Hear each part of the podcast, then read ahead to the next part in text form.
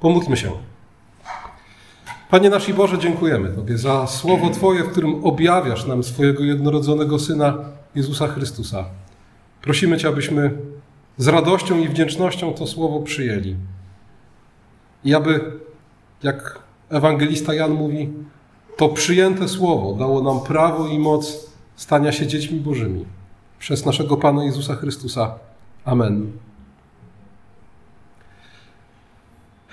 Co takiego mędrcy ujrzeli w Betlejem? Kogo tam spotkali? Spotkali prostych, ubogich ludzi i niczym nie wyróżniające się dziecko. Wbrew popularnym wyobrażeniom, dostojni goście ze wschodu zastali Marię, Józefa i Jezusa nie w stajni czy w grocie, ale w domu. Ewangelii Mateusza w drugim rozdziale, w jedenastym wersecie czytamy: Wszedłszy do domu, ujrzeli dziecię z Marią, matką jego, i upadłszy, oddali mu pokłon.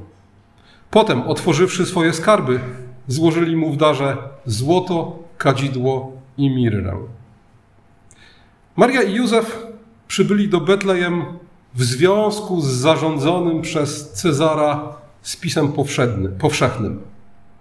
Z ich perspektywy był to w zasadzie powrót w rodzinne strony.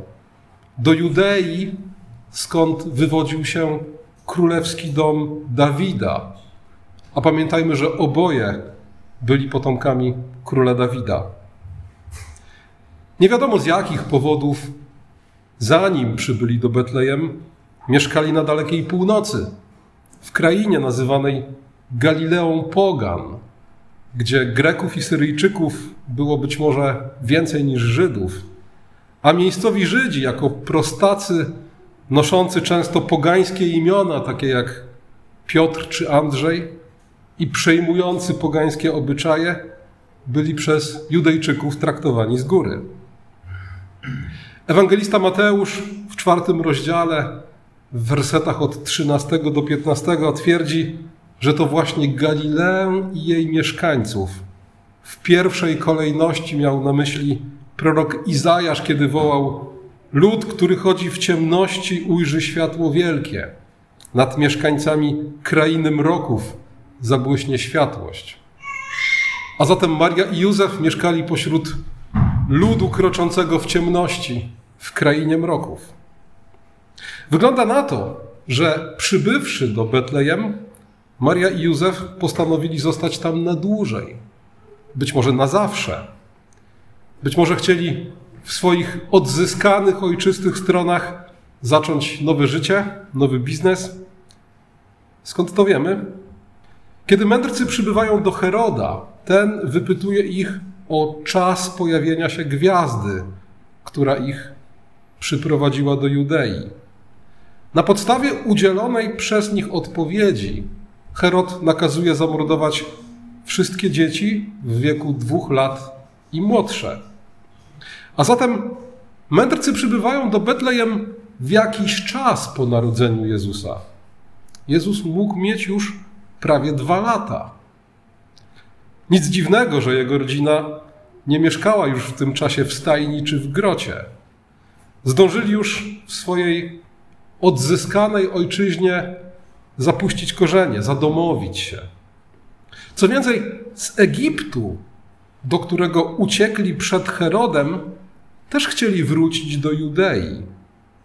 Ale jak czytamy w Ewangelii Mateusza w drugim rozdziale od 22 wersetu, gdy Józef usłyszał, że Archelaus panuje w Judei po ojcu swoim Herodzie, bał się tam iść Ostrzeżony we śnie udał się w stronę Galilei. A zatem znów trafili do Galilei. Po co? Dlaczego? Ewangelista Mateusz pisze: Przyszedłszy tam, zamieszkali w mieście zwanym Nazaret, aby spełniło się, co powiedziano przez proroków, iż Nazarejczykiem nazywany będzie. A zatem mędrcy przybywszy do Betlejem ujrzeli prostych ludzi na dorobku z małym dzieckiem. Nic ponadto. A jak myślicie, czego się spodziewali? No, spodziewali się króla. Taki był sens i cel całej ich wyprawy. Odnaleźć nowonarodzonego króla żydowskiego, którego narodzenie zwiastowała gwiazda, którą ujrzeli na wschodzie. A ponieważ spodziewali się znaleźć króla, pierwsze swoje kroki skierowali do stolicy, do królewskiego miasta Jerozolimy. I tam pytali, gdzie jest ten nowonarodzony król żydowski. Widzieliśmy bowiem gwiazdę jego na wschodzie i przyszliśmy oddać mu pokłon. Dopiero potem, pouczeni przez spotkanych na dworze Heroda uczonych w piśmie, udali się do Betlejem.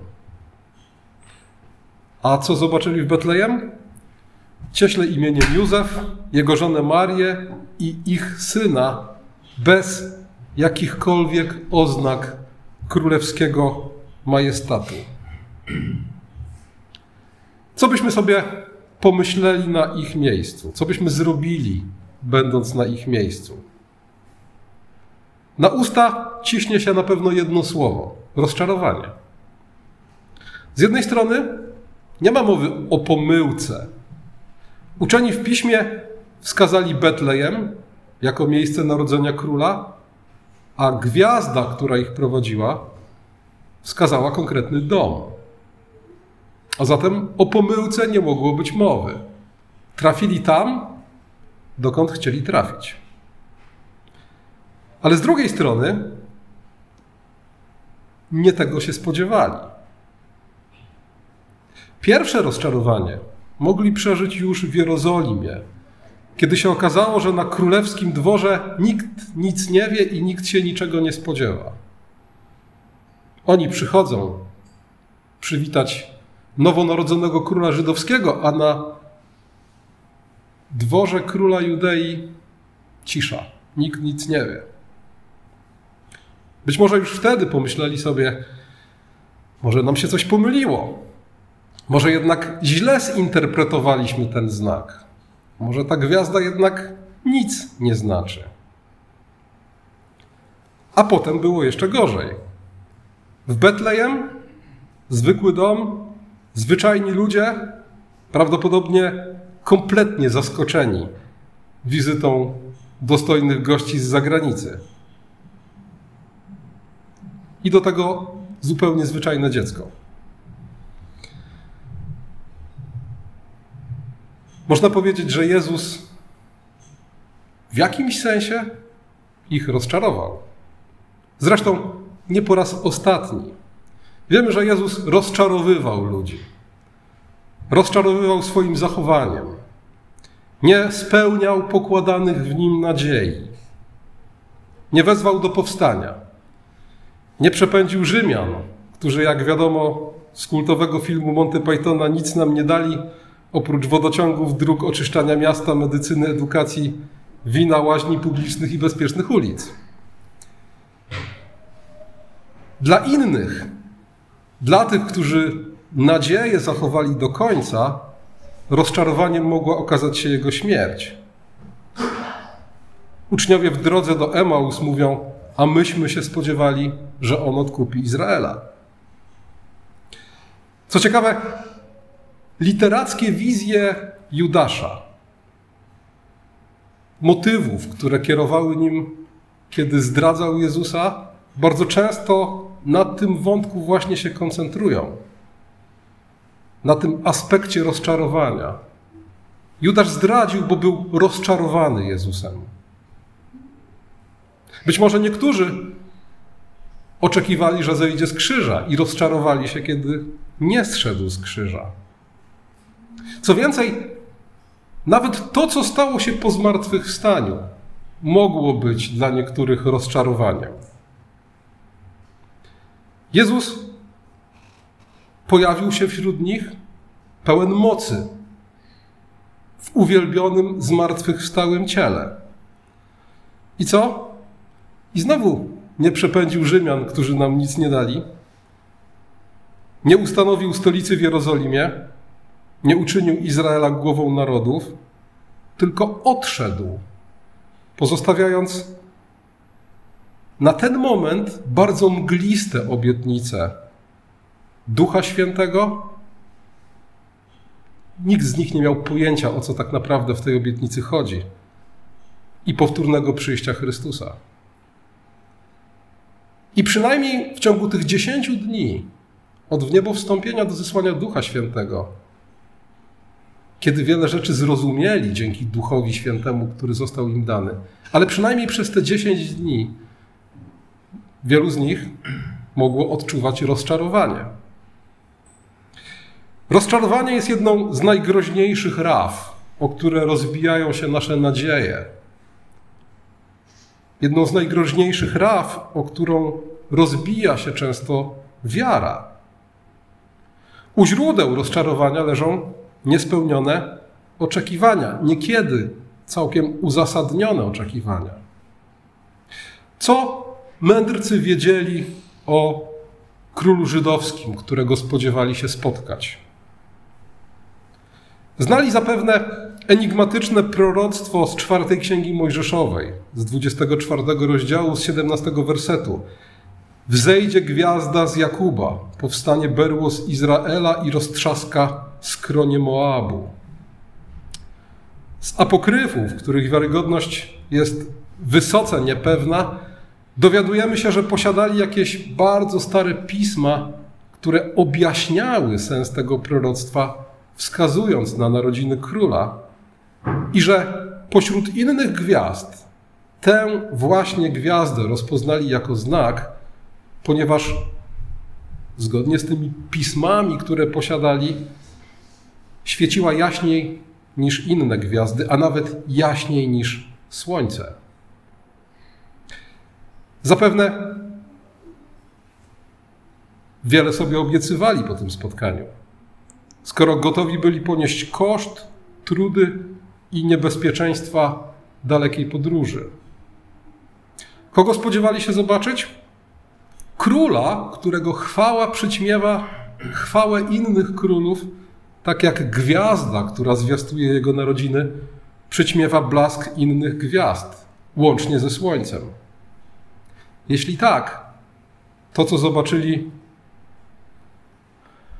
mogło być rozczarowujące. No bo zobaczyli to, co zobaczyli. Ewangelia nie wspomina nic na temat tego, co czuli i co myśleli w tym momencie. Ale możemy to sobie wyobrazić. Rozczarowanie bywa wprost proporcjonalne do tego, jak wielkie są nasze oczekiwania, jak wielkie koszty ponosimy i jak bardzo finał odbiega od oczekiwań. Im więcej się spodziewaliśmy, im więcej zainwestowaliśmy czasu, pieniędzy, wysiłku, im bardziej finał jest daleki od oczekiwanego, tym gorzej, tym bardziej jesteśmy rozczarowani. Mędrcy w tę wyprawę zainwestowali sporo. Sporo czasu, sporo pieniędzy. Uczniowie, którzy poszli za Jezusem, też zainwestowali sporo. Były to dla nich trzy lata w jakimś sensie wycięte z życiorysu. Pozostawione warsztaty rybackie, pozostawione sieci, a Jezus najpierw umiera, a potem po zmartwychwstaniu odchodzi. To mogło być, przynajmniej w pierwszym momencie, rozczarowujące. Myślę, że wielu z nas przeżyło w swoim życiu takie rozczarowanie Bogiem. Ono może być tym większe, im większe oczekiwania wiązaliśmy z Bogiem. Kiedy Bóg pojawia się w życiu człowieka, często człowiek, używając starego polskiego przysłowia, czuje się jakby złapał Pana Boga za nogi.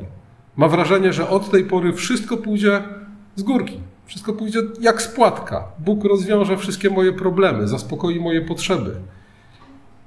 Człowiek chętnie ponosi pewne koszty i stara się żyć inaczej niż dotąd, właśnie dlatego, że wypełnia go radosne oczekiwanie zmian, jakie Bóg wprowadzi w jego życie.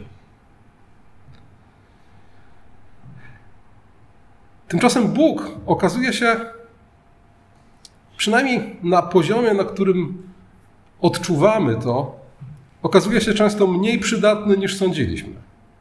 Bo jednak problemy nie wszystkie zostały rozwiązane, potrzeby nie wszystkie zostały zaspokojone, pojawia się rozczarowanie. Co wtedy zrobić? Jesteśmy przyzwyczajeni do tego, że nietrafione zakupy zwracamy i żądamy zwrotu kosztów. Ale co zrobić z Bogiem, który nie spełnia naszych oczekiwań? Człowiek zawiedziony Bogiem często zachowuje się tak, jak mogliby zachować się mędrcy, gdyby przybywszy do Betlejem i zobaczyli dom Marii i Józefa, wycofali się, przeprosili za pomyłkę i wrócili do domu, odtąd już nigdy nie wpatrując się w niebo w poszukiwaniu znaków. Gdyby tak właśnie postąpili, nie odnaleźliby króla, którego szukali, bo innego króla nie było. Nie wiemy, co czuli mędrcy, co myśleli, ale wiemy, że nie dali się zniechęcić temu, co zobaczyli, bo pokłonili się królowi, choć tak niepozornie wyglądał. Oczyma wiary, wiary, spoglądając na Jezusa, zobaczyli w nim to, co niewidzialne, ujrzeli w nim prawdziwego króla i oddali mu pokłon. W Ewangelii Jana czytamy, że Słowo stało się ciałem i zamieszkało wśród nas. Że tym Słowem jest Jezus Chrystus, prawdziwy Bóg. I że Boga nikt nigdy nie widział, ale jednorodzony Bóg, który jest na łonie Ojca, Jezus Chrystus, objawił go. To znaczy, że jeśli chcemy spotkać Boga, jeśli chcemy go odnaleźć, to musimy szukać go w Jezusie Chrystusie. Takim, jakim jest, bo innego nie ma. Jeśli czytamy w Ewangelii Jana, że Bóg objawił się w Chrystusie, albo że Chrystus objawił nam Boga, to czasem zastanawiamy się, na ile objawił, a na ile ukrył. No bo jeśli patrzymy na małe dziecko, niczym nie różniące się od innych dzieci, albo na umęczonego, zakrwawionego człowieka na rzymskim krzyżu. I w obu tych sytuacjach mamy w tym dziecku, w tym umierającym człowieku rozpoznać Pana chwały, Stwórcę świata, tego, który świat podtrzymuje przy istnieniu, to rzeczywiście zadajemy sobie pytanie, czy Bóg się objawia, czy Bóg się ukrywa? No bo bezbronne dziecko nie przypomina Stwórcy Wszechświata, a umierający skazaniec nie przypomina tego, który podtrzymuje świat przy istnieniu. Ale Bogu upodobało się objawić właśnie w taki sposób. Bogu upodobało się ukryć i objawić jednocześnie w narodzonym dziecięciu, w umierającym na krzyżu skazańcu. Wiara chrześcijańska jest pełna paradoksów. I to w tych dwóch obrazach bardzo wyraźnie widać. Śpiewaliśmy kolendę przed chwilą, Bóg się rodzi. Piękną kolendę zbudowaną na, na paradoksach. Bóg się rodzi. Jak Bóg może się urodzić? Moc truchleje. Pan niebiosów obnażony. Ogień krzepnie. Blask ciemnieje. Same paradoksy. Ale paradoks tego typu pokazuje nam, że na naszych oczach dokonuje się właśnie to, czego nasz rozum pojąć nie może i co rozpoznaje jako niemożliwe. Tak Bóg objawił się mędrcom w Betlejem. Tak Bóg objawił się na krzyżu. I mędrcy w Betlejem to objawienie przyjęli bo nie dali się zwieść temu, na co patrzą ich oczy, ale spojrzeli na króla, którego przybyli powitać oczyma wiary. i uwierzyli, że pomimo wszelkich pozorów, to jest ten oczekiwany król żydowski. To jest ten, na którego wskazywała gwiazda, którą ujrzeli na wschodzie. To jest ten, na którego wszyscy oczekują. W Ewangelii Łukasza w dziesiątym rozdziale, w dwudziestym pierwszym wersecie Jezus mówi tak. Wysławiam Cię, Ojcze, Panie nieba i ziemi, że zakryłeś te rzeczy przed mądrymi i roztropnymi, a objawiłeś się prostaczkom. Zaprawdę, Ojcze, bo tak się Tobie upodobało. I kiedy patrzymy na nowonarodzone dziecię złożone w żłobie i na umierającego na krzyżu Chrystusa, o tych słowach powinniśmy pamiętać. Bogu upodobało się objawić w ten sposób.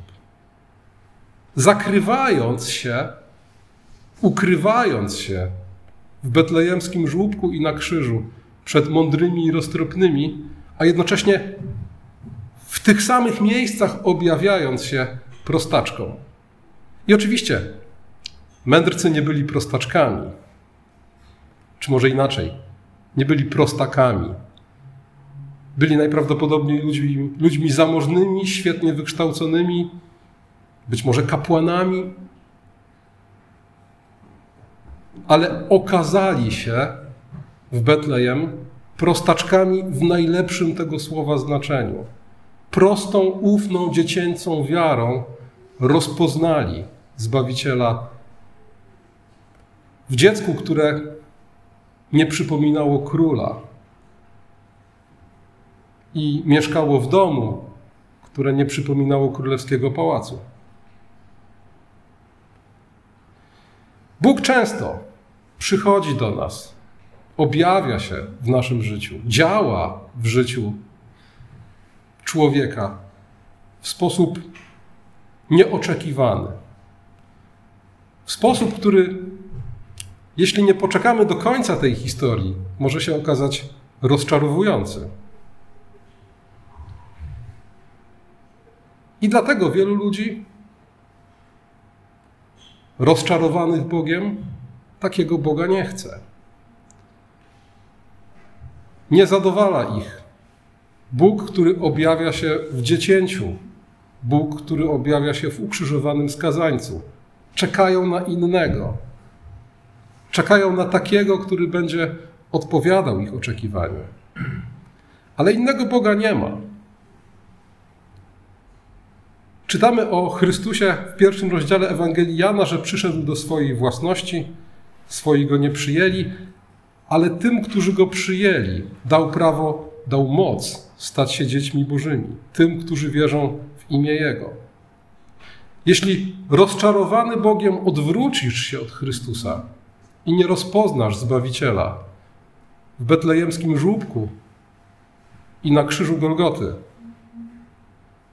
innego Chrystusa nie znajdziesz.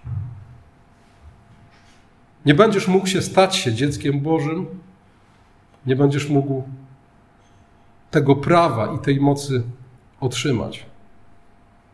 Ale jeśli spojrzysz na Chrystusa z wiarą i rozpoznasz w nim tego, kim naprawdę jest, rozczarowanie będzie trwało bardzo krótko. Wspomniałem o tych dziesięciu dniach pomiędzy wniebowstąpieniem a zesłaniem Ducha Świętego. Być może niektórzy z uczniów w tym okresie czuli się dziwnie.